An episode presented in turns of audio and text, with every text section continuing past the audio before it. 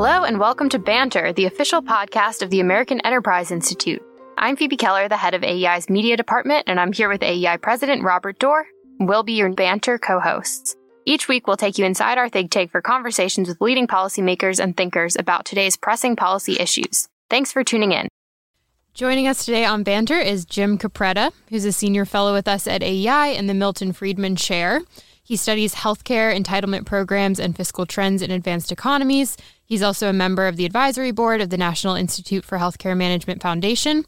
And before joining us at AEI, he spent more than 16 years in public service, working at the White House's Office of Management and Budget, the Senate Budget Committee, and the House Committee on Ways and Means. And today we're going to talk a lot about his latest book, U.S. Health Policy and Market Reforms and Introduction, which was released this fall. Welcome to Banter, Jim. Thank you. Thanks for having me.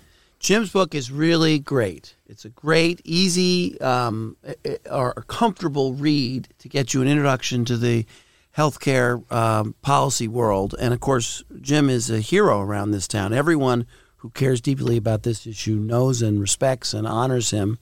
And he's just an absolute straight shooter. He's the, he's the best. Thank and, you very much for saying and that. And this book is, and I've been, you know, I'm a little bit related to this issue. I'm a little bit different set of safety net issues. But uh, this book is the, the best single volume I've ever read that described the opportunities for healthcare reform uh, coming in the coming in the, in the, next couple of years. I think there's some opportunities here, but there's also some news in mm-hmm. this because you know Jim works. He doesn't like to admit it, but he works at a right wing think tank, and. Uh, we normally, uh, uh, you know, rail against things that government controls and runs, and predominantly is a big player in. But Jim acknowledges that that's the way it is and that's the way it's going to stay. Am I right about that? I wouldn't. Yeah, I mean, to some degree, yes. I've, I, what I say in the book is that um, first of all, thanks for having me. Um, that the the book says that look, there's a mix of private and public in American healthcare, and what we're going to have to do is figure out the balance that we find comfortable. The current balance is not working very well. There's lots of dysfunction. Some of it caused by poor regulation, some of it caused by excessive subsidies. And so there's lots of opportunity to pull back on the governmental role. But the idea that you're going to go toward kind of a really minimalist government role in healthcare seems very unlikely because, you know, low income people are going to need assistance to get into the health system. And, and there needs to be some regulation to protect people who are very sick. And it's not just low income people and, and, and sick people, it's also hospitals and doctors and, and insurance companies that are so intertwined in the current system that they're just not it's just it's too big to change in, in, a radical way. I think that's your point. Yeah, there's some of that too. Remember, you're not gonna you're not you're never gonna get to a system where someone goes and sees an unregulated physician, right? I mean, starting with the basic fact, there's a credentialing system mm-hmm. that people entrust the government with to say, hey, we want to make sure these physicians are well trained and you know know what they're doing before they start you know taking and messing with people's health. So there's an aspect right away where the public's involved in saying who gets to practice medicine, what institutions get to take care of people. So by definition, you're into a more restricted supply side mm-hmm. because the government's involved in deciding who gets to participate in this and who doesn't. So in the book, you sort of set up these these various options, and you, you one is is the popular, and we've all heard about Medicare for all, which is even more totally government controlled and price setting uh, for health care for everybody, whether they're in the Medicare, Medicaid, or in employer sponsored health care. And then the other is the radical sort of libertarian market which you don't think will ever really happen. And then you say, but there are things we can do in the existing system that bring in competition and consumer choice. Um, so, and those you think will uh, provide discipline and lower costs and better outcomes. Uh, so you you talk, describe two kinds of areas, broad areas of this competition. One is plan level competition, and the other is direct consumer uh, shopping. Could you just tell us what the difference of what, what those are and and and and why you think uh, those are the, the sort of broad ways to think about competition in the healthcare business? Yeah, that's good. Uh, I I think that the average consumer out there thinks of uh, competition as being, you know, they're involved with, you know, deciding where to get care and price shopping for healthcare. And to some degree, that is a possibility that can be pursued in a major way in healthcare. It's not being done very well now. And we can get into more about how to make it work. Mm-hmm. But that's only going to be maybe about 40% of healthcare or so. That is services that are shoppable, that have some discretion, can be scheduled. I mean, there's a lot of healthcare, as you probably all well understand, that is someone shows up, something's wrong, the physician tries to figure out what's wrong with them, takes a little while. It's not clear right at the get go what they're going to need. Mm-hmm. And you know, particularly a lot of people who end up in a uh, with a cancer diagnosis, you know, the clinical pathway is dependent on lots of variables that are only known three, four, six months down the road. So what I'm trying to say here is that that kind of healthcare, which is often very expensive for you know people with really serious medical conditions, um, that needs to be managed in a different way than just assuming the patient is going to shop around for their services. Now, having said that, there are a lot of surgeries, primary care, management of chronic diseases, lots of services that are known and predictable and can be scheduled. That can be shopped for. So, well, just stop a, there on the consumer yeah. shopping because I, I got the impression that you, it's a thing you'd like to have happen and you'd like to see more of. But in this market, isn't there a lot of evidence that consumers just don't take advantage of their opportunity to shop? And so you, you set up this market and you're hoping that – the shopping will lead to the discipline and the lower prices and the competition, but then consumers don't take advantage of it. Is that right? That is right.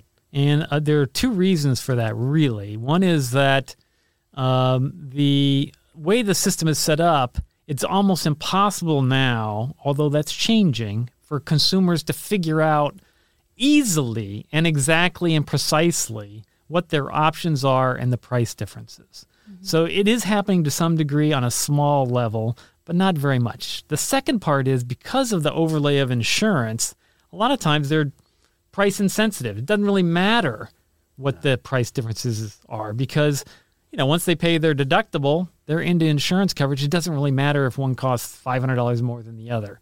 The insurance plan is going to pay for it, and they don't get to share in the savings if they pick the lower priced option. So those two things really need to change. I would say the book really emphasizes two things there: standardization and sharing in the savings whenever you pick something that is lower price, regardless of where you are in your insurance plan deductible. So when I read the book, I thought that the direct consumer shopping was uh, less of a less of a, a great opportunity for reform that could lead to savings and greater efficiencies than the plan level competition. And you, you went to you told the describe consumer level set first, but tell about plan level competition and and hasn't that led to some reduction in costs and greater efficiencies? Very much so. So there's a there's a whole industry that's been around for three or four decades. You know, managed care, right? And you know, there's a, a mountain of studies showing that good managed care, properly done, where where there's a plan involved in looking at the clinical protocols that people pass through when they have various diagnoses um, that that can cut costs relative to just sort of an unmanaged free for all system. Okay, so think of you know the typical HMO, right? So there are a lot of HMOs out there, and they are they tend to be lower cost than a totally unmanaged system where the patient, in effect, navigates themselves through the system. So. Uh, if you start setting up competition between the HMOs and other managed care plans and making it a real premium competition between them, you have the opportunity to drive them to do even better, to drive even more waste out of the system through the requirements they put on their contracting, who they hire in house, etc. So, you know, there's a big HMO on the West Coast and also nationally, Kaiser. I mean, they've been doing this for a long time. Mm-hmm. You know, some people like them, some people don't like them, but like or not, I mean, they do run a pretty tight ship when they want to. And so they've driven efficiencies and lower costs. They have, yes. Um, so you're, I don't take this wrong. You're a Washington guy, and so you're watching what's going to happen in Congress, and and and so in these two areas of reform, consumer shopping, market discipline, or plan uh, plan market di- plan level competition, are, are there specific? And I, I, mean, I don't want you to get you know right into the nitty gritty reforms or or tweaks or fixes to this big system you you'd like to see a congressman pick up in the next term and when when when the, the new people come to Washington next January? Well, that's a nice target. I mean, I have a whole long list, but I'm going to pick three. Okay. Good. That's what I want. All right, so let's start You gotta with get the- excited about them. start with the hardest. You're going to make them happen. Start with the hardest one, which is premium support in Medicare. Okay. So Medicare is the big player in healthcare. And if you want competition to start spreading, you got to have a little bit of it going on in Medicare because Medicare sets the tone for the whole system. Okay. And the way to bring competition into Medicare first is through this old idea called premium support. Basically, it says to the people who are picking between Medicare Advantage plans and the traditional program, we're going to set up a bidding system and the government's going to pay the average. So if you pick one that's less than average in terms of its premium cost, you get to save some money. Pick one that's more costly than average, you're going to have to pay a little more out of your pocket in terms of the premium you pay. So it's setting up a competition and exactly back to where we were before, the plan level competition. Plan level competition. This in is a Medicare. In Medicare, lots of the infrastructure is already there. We already have a huge private plan presence in Medicare, half the program already. Okay. So if you start getting them bidding and competing more vigorously against each other with standardized benefits and setting the premium from the government based on the bids, you get some competition going. It's so the healthcare policy world is so complicated. I mean, I, I, I didn't know that premium support was the name for bringing competition to the Medicare world well, I'm so glad we talked about it. Then. because premium support sounds complicated, and actually, to me, it sounds like another government benefit. You're going to give people more money, Yeah. but you're actually challenging them to save money. Absolutely. Or pay more money. In fact, see, what little known is that CBO has analyzed this thing, right? So people hmm. don't even know that CBO issued a report on this a few years ago that basically said it would save a pretty good amount of money, about 8% of total cost. So that's one favorite. That's your that's your first favorite. Yeah. Give me another one. The second one is on that price transparency consumer shopping side. The Congress really ought to take one step further and say, you know, when the doctors and hospitals are disclosing their prices, they need to do it in a standardized, understandable, consumer focused way. So when you go get, let's say you need a hip replacement, mm-hmm. okay? What my if you wife, said, my wife just had a hip replacement. It was enormously successful. Thank in fact, you. my personal experience with the healthcare industry in the last five years has been all positive. I'm glad to hear that. yes, yes. Glad to hear that. That's why we're here. Well, Yes. uh, that's because yeah, a lot of it was paid for by your insurance plan. But anyway, that's another long story. But uh, Doctors and nurses did a good job. they did exactly. Be nicer We got a lot of good They're health nice care. people. We have a lot of good health care in the United States. We do. But anyway, what if you said to every uh, surgeon out there, if they want to do hip replacements, they need to disclose an all-in price that they will charge for that, and let anybody who comes to them take that price. Okay, and then you say to the insurance plans, We don't do that now. No, We don't require them to do that. no. Now it's starting to move in that direction. We have something called the No Surprises Act that has good faith estimates being produced for people who are uninsured and cash pay. But if you just did a walk up price for anybody, insured or not, that says, look, here's your all in price for Got what it. you need, and then said to the insurance plans, you got to give the people who are even signed up for insurance whatever you would have paid as a median for the market and you're in, let them take that cash and apply it to that surgeon that they pick on their own.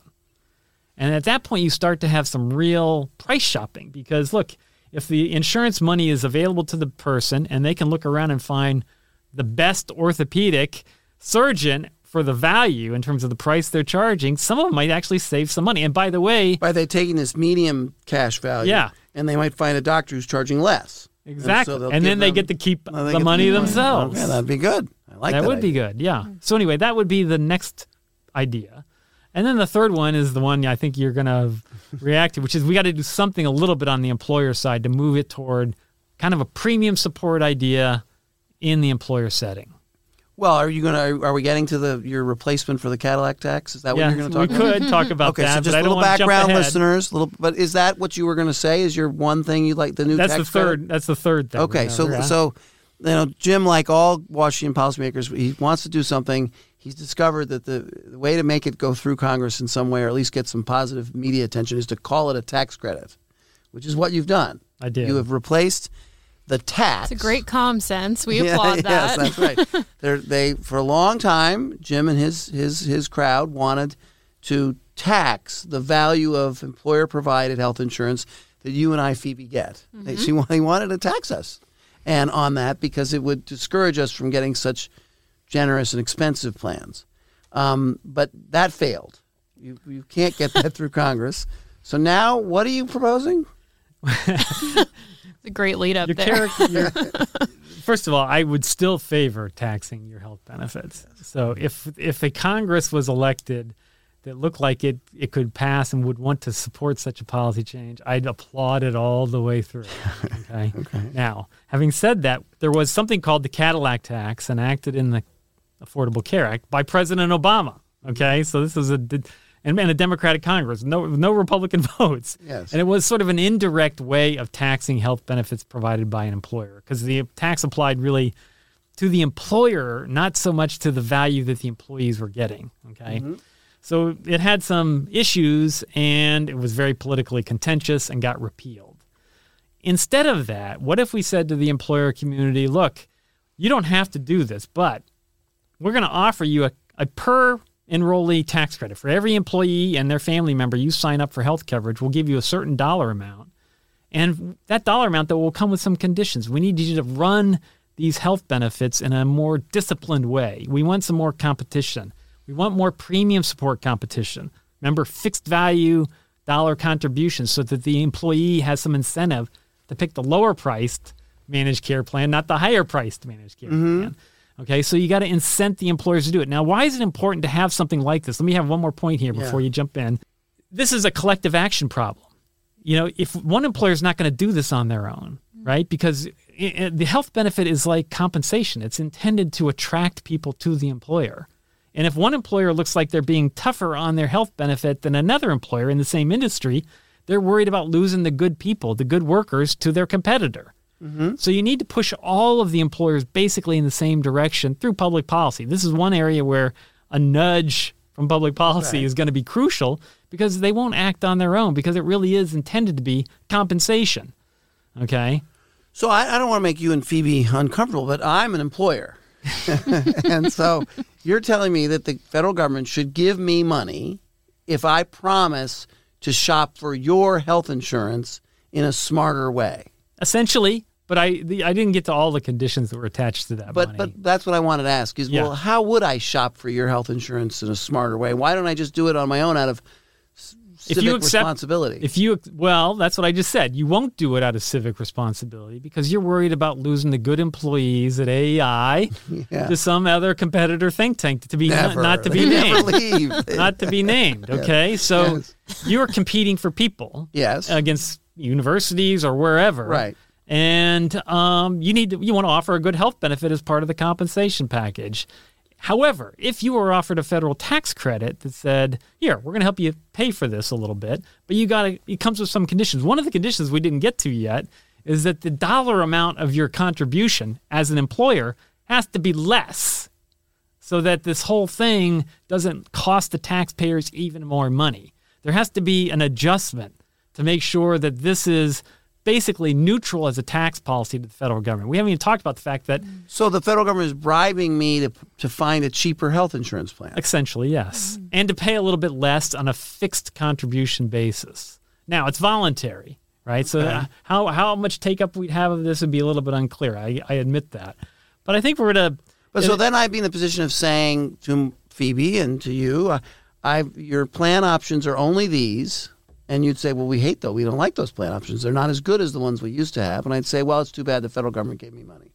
Yes, you could blame it on the federal government. Okay, so yeah. that's one one way to look at it. It's probably a pretty powerful tool. Yeah. Secondly, there's a lot of people, a lot of employers out there that are not offering that. You know, they're not offering any choices anyway. They're just saying here yeah. to the workers, here's what you got. Okay, okay? Mm-hmm. and so this would allow a little bit more competition and choice at the employee level and not so much the employer just picking everything for everybody. So, listeners, you're getting that the Jim is about bringing these market competition principles and, and ideas into a government controlled healthcare system in a way that drives costs down and, and contributes to efficiencies. And you've accomplished some in your career, and you, you, you have a goal for five more over the next three or four years. Yeah, well, we got we got a long way to go, but that gives us stuff to work on for sure. So one of the things that I just want to ask one other question because we do have healthcare savings accounts here, mm-hmm. and I think you say in your book that the HSAs did not lead to any price shopping um, uh, uh, by consumers. Is is that correct? I would say any is a strong word. It's very minimal. It didn't have the effect people wanted it to have. Uh, it did lead consumers with HSAs to forego some care. There's lots of studies showing that for while they were still in their larger deductibles, okay, because with HSAs you also got higher deductibles. Yeah. When they're in those larger deductibles, a lot of people would say, "I don't need this" or "I don't need that," and they just wouldn't get any care. And they'd save the the, the balance. The balance, HSAs. yes, exactly. It's made them think more about. It made the- them think more. their their money they're going to be spending. So it had that, and, you know, I think in, on balance, that was probably a good thing. Now, a lot of people complain about that. They say, well, they're also foregoing maybe some beneficial care. yeah. Okay. So there's studies kind of on both sides of that question. But did they go and, you know, pick up the tool and say, you know, I do need this, and I'm going to pick the one that costs, you know, $120 instead of the one that costs $220? Not so much. They, they haven't done that very much yet. So another area that you talk about in the book is and an area that I got excited about is this these APCDs. Tell us about the APCDs. This is a new thing, right? Relatively new, and you think has some potential. Yeah, to some degree. I mean, that that these are state-based all-payer claims databases. What does that mean? It basically means that you tell the insurance plans, send us all the billing data that's coming in your system, uh, so that we can start doing comparisons of who's costing more and who's costing less, based on real data, real claims being adjudicated. And who's looking at these? Uh, well, then they use that and aggregate it up, and they can create some dashboards and data systems to say to signal to everybody, well, that's a high-priced hospital. You know, we have an APCD, But and it tells us you, Journalists, you, can yes, you look at it? of and, course, and yes. reports about how absolutely. some healthcare provider is ripping off a whole community. That's absolutely, Yeah, absolutely. okay, yeah. Now, remember, also we have on coming online now lots of pricing disclosure requirements for hospitals and other things. So, independent of the APCDs, you got hospital dumping huge amounts of data out into the public domain on their websites. That's all now being scooped up by data companies. Okay.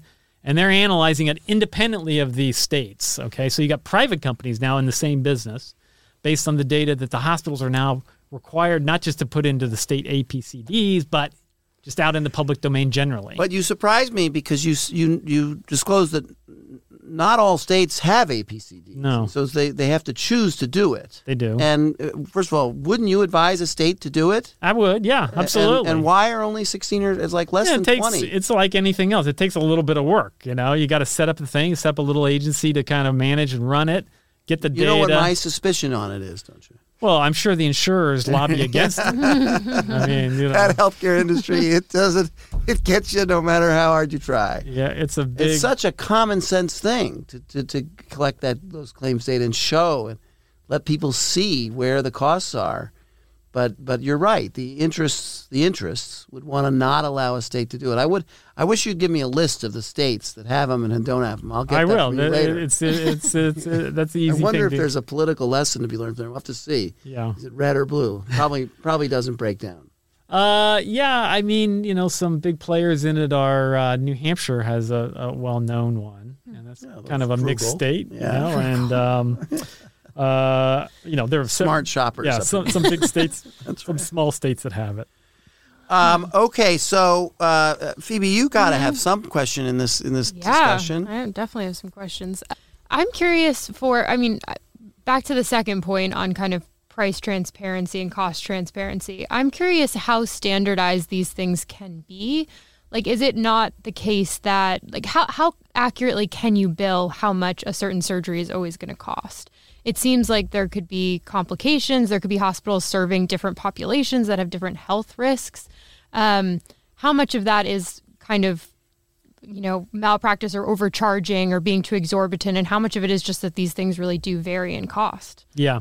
Well, I think that's a very good question. I think the um, healthcare is like anything else. When there's a high volume, a lot of get it gets averaged out pretty well, you know. So that if you have a surgeon that's performing the same three or four or five different types of surgeries, uh, you know, yeah, they're going to get a patient here or there that required a little extra or maybe a little less than average. Um, but they can still probably come up with a price that's sort of hits the sweet spot of on average across all their patient population will allow them to appropriately provide the care each of them need. Now, every once in a while you're going to have a real outlier. someone who just you know something happened and went terribly wrong, and not you know from the, I'm not saying from malpractice, but just because some other complication occurred, and uh, you can, you can have a kick out provision if some something really is obviously not the norm and it's a one percent outlier.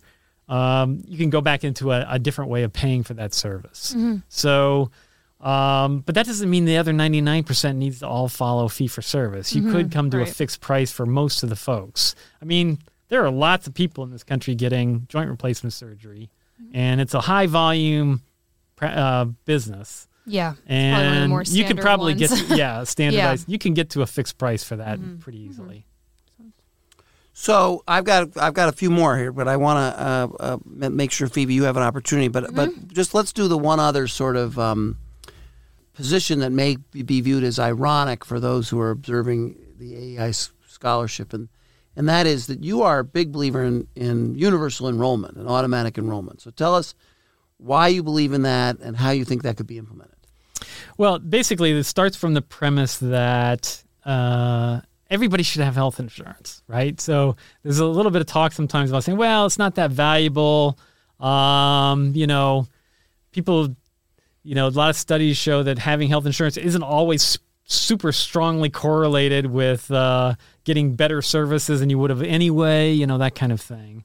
And I think a lot of that is sort of not not really play out in, in the real world, number one, and also even from empirical evidence. If you have health insurance, it, it's correlated fairly strongly now across a lot of years with improved health outcomes, mainly because people don't wait. So they, they, if you have health insurance and something start to feel not right, you're more likely to attend to it. That's number one. Number two, your mental health suffers if you're always worried about what's going to happen to your health. And so there's a lot of studies showing that even just provision of health services improves people's mental health, which, you know, as we all know, is inter, you know, can be very closely related to physical health. So I, I, I just start from the premise that th- those, and then there's the political fact. If we have a, you know, a, a talking point on the other side saying, "Hey, we still got 30 million uninsured people," what are the odds that you end up with another government program that just sort of universalizes everything?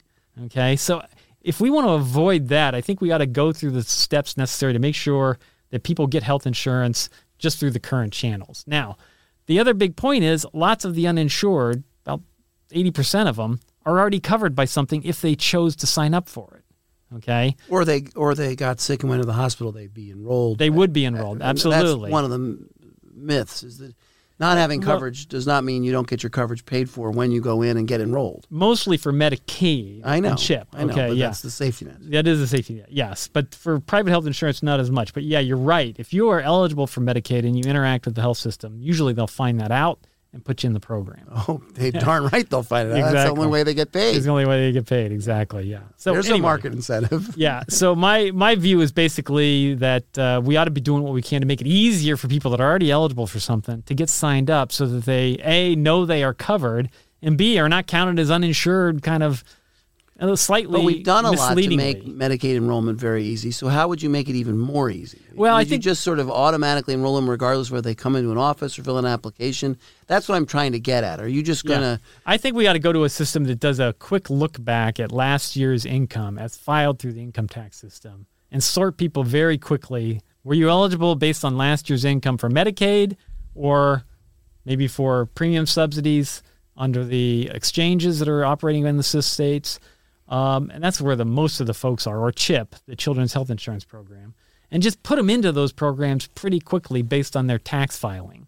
And that would again, that's another one of these things that people, all these things want to. I mean, I not, I'm teasing you a little bit, but the IRS gets a lot of jobs. It, it, you know, they yeah. were they were responsible for the welfare checks during the COVID, yep. and the, the refundable tax credits are. And so this is another one. You'd need them to help you determine this one, yes, they, and they certainly don't want this work, but basically would require them to be data sharers with the states. The states would be the ones who would be putting them into the plans. So it would really be a heavier lift for the states, but they'd need a little bit of assistance from the IRS to, to make sure that everybody had clean income tax data as quickly as possible so that they could then easily figure out who was eligible and put them into the plans. So when we had you here last, we made you take us through the three big buckets of healthcare coverage: Medicaid, Medicare, and employer-provided health insurance. We're not going to make you do that again. but in the book, you really do describe the three very well, and and you and I, I find a tone in your in your chapter on employer-provided health insurance where it, it's you don't you don't seem to like it as much, even though most Americans are in employer-provided health insurance and it's the least it's the it's the it doesn't cost the government as much as Medicare and Medicaid does. So it's it's my favorite. And also you don't get employer provided health insurance unless you work. so I wanted to ask you and you sort of say the drop in employer the percentage of the US population under age 65 with employer supplied health insurance has dropped from 67% in 1998 to 58% in 2018. And you sort of slough that off. But that's a pretty big drop. At the same time, I would point out that Nick Eberstadt would tell us all the time that um, workforce participation and labor force participation was dropping. And I just want to ask is there been a, a, a reduction in the work incentive that comes with the, the idea that you can't get health insurance unless you go to work? Yeah, I think there is probably some aspect of that there. The way we've made it easier for people to get health insurance through the exchange system, where their income is modest and they can still get premium subsidies from the federal government and get enrolled into private coverage through that, or Medicaid. Medicaid eligibility is vastly increased, as you know, in terms of who's eligible for it, particularly through the Affordable Care Act, but even before the Affordable Care Act, lots of people became eligible for Medicaid under a lot of a lot of different provisions. So public provision has gone up and that has made it less of an urgency to, you know, get in an employer system so you can get, you know, get the get a job so you can get the employer-based health care. Now, right. having said that, I'm very much for obviously we need strong work incentives across the board in a lot of public policy areas um, and you know this is coming. There's a but here though. But it, you know, what do you do if someone, if it, a the employer system isn't offered to everybody, and they work. A lot of small employers don't offer it. Okay, and so you need to have some alternative way for people to get coverage, and this the interface between the two that creates this tension that you're talking about. You know, how generous do you make the one versus how generous do you make the other? My complaint with the employer based system, I, I like it. I'm, you know, I think it should be retained. It's a big avenue through which private insurance is given to the public. Okay. So it's efficient way of doing that. Its problem is it lacks discipline. Okay. It needs more discipline. It needs more cost discipline because the more you pay in health, one of our big problems in this country is people say wages have stagnated. They haven't gone up as much in the last quarter century. Um, and that's caused all kinds of political problems in this country.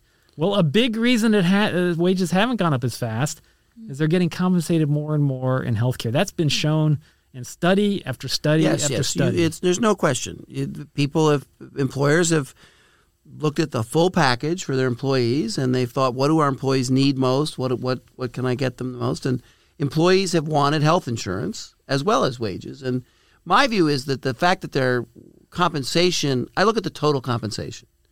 If you look at the total compensation, it hasn't it has risen mostly in the cost of providing health insurance. But remember, there's a tax incentive. Yeah, I know, I know, I know. I know I you know. don't like to talk about No, this. no, I know. But remember that taxes matter. Yes, yes, I do. But I, I wanted matter. to point out to And one to is Phoebe, taxed and one at is some not. point, maybe never, but Mm-hmm. possibly Phoebe will. You know, maybe maybe she'll find a partner in life, and and, and Oh, no. I want to just Thought say this was one safe episode where we didn't have to talk about that. We've never done it. We've never really done it. This is the only time we've done it explicitly. But the but in her life, when she and whoever she's partnered with are looking at their their job situations, Mm-hmm. this is one place will that'll be a, a, a very strong incentive that both one or both of them work. Absolutely. The, uh, the only thing my wife ever said to me about my career was, "You can't stop working because we need health insurance." and I mean, and I think that's a good incentive to get health insurance through work. Um, and and and then we the, you don't talk about this in the book, but now we're going to go to things you didn't talk about because you cover everything beautifully. Um, uh, really, and I really recommend the book, Health, U.S. Health Policy and Market Reforms: An Introduction. This is the primer. This is the primer for now, and it will be the primer for the next 20 months. And it's great. But um, the, the, the, there are two things you didn't talk about, and that was quality. I don't think you, there's a word in this about the better whether the quality of health care is good or bad in Medicare, Medicaid, or the health, private health insurance world. What's your just quick take on that? The U.S. provides, in, in many, many cases, the best quality health care in the world.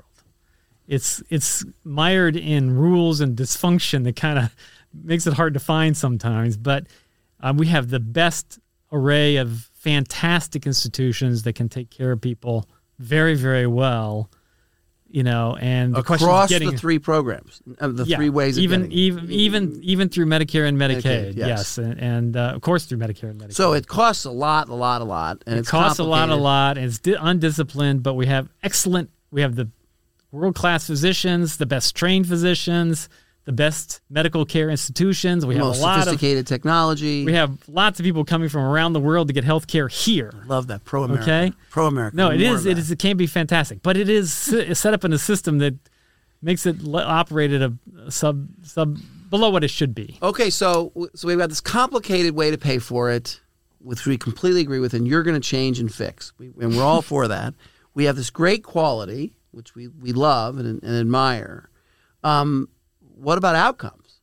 We're not the healthiest people in the world.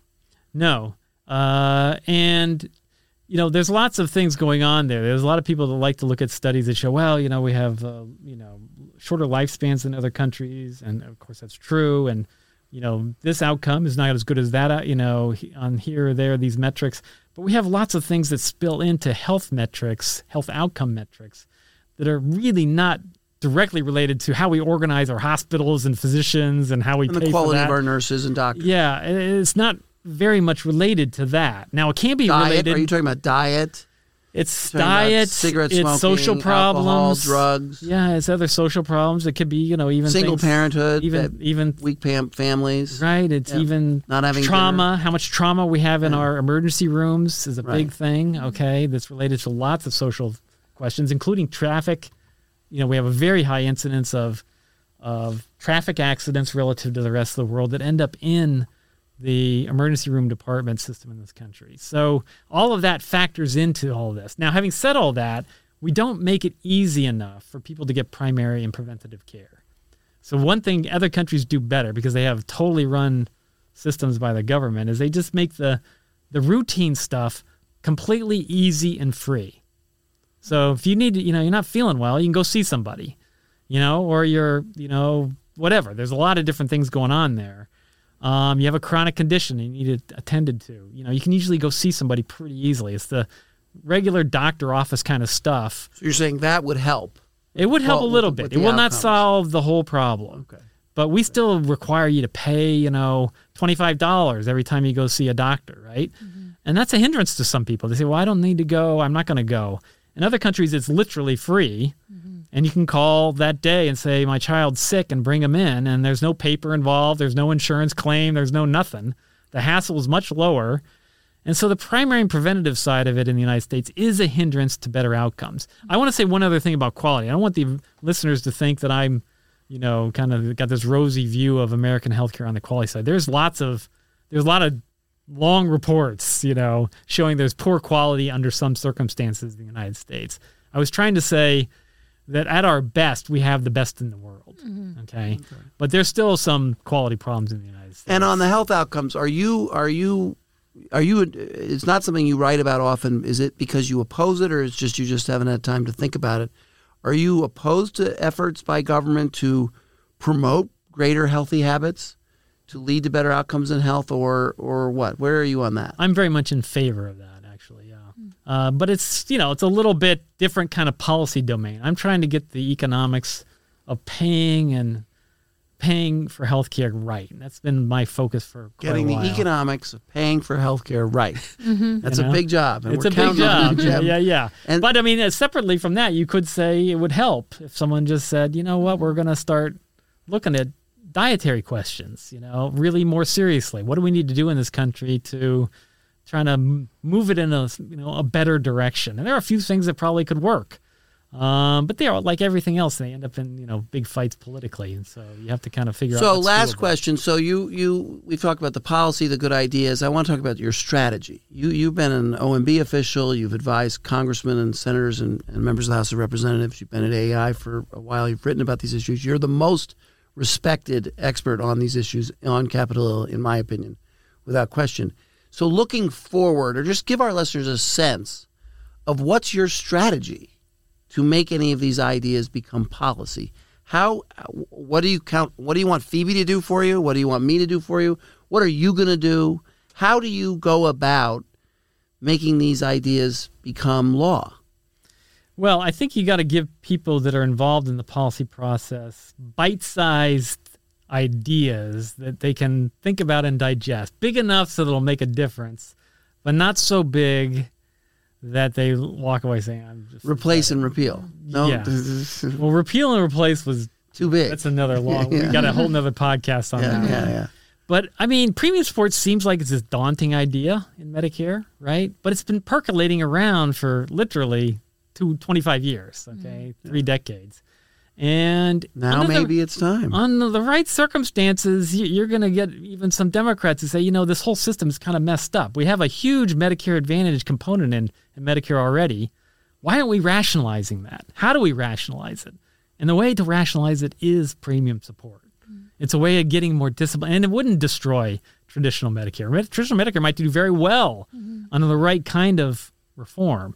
And so you have to kind of work with some Democrats. I would say another thing here about the book I, I'm not big on the idea of uh, one side or the other trying to achieve total victory here. This is a big health system. The whole country has to use it, Democrats and Republicans. and so it'd be better to get to a system where we all kind of say, okay, this is striking the right public private balance. Mm-hmm. Okay. This has got enough protection so people aren't so worried but not so cons- rigid and controlled by the government that makes another another group of people worried. And so you got to kind of you know figure out if there's a way to get to a good consensus there.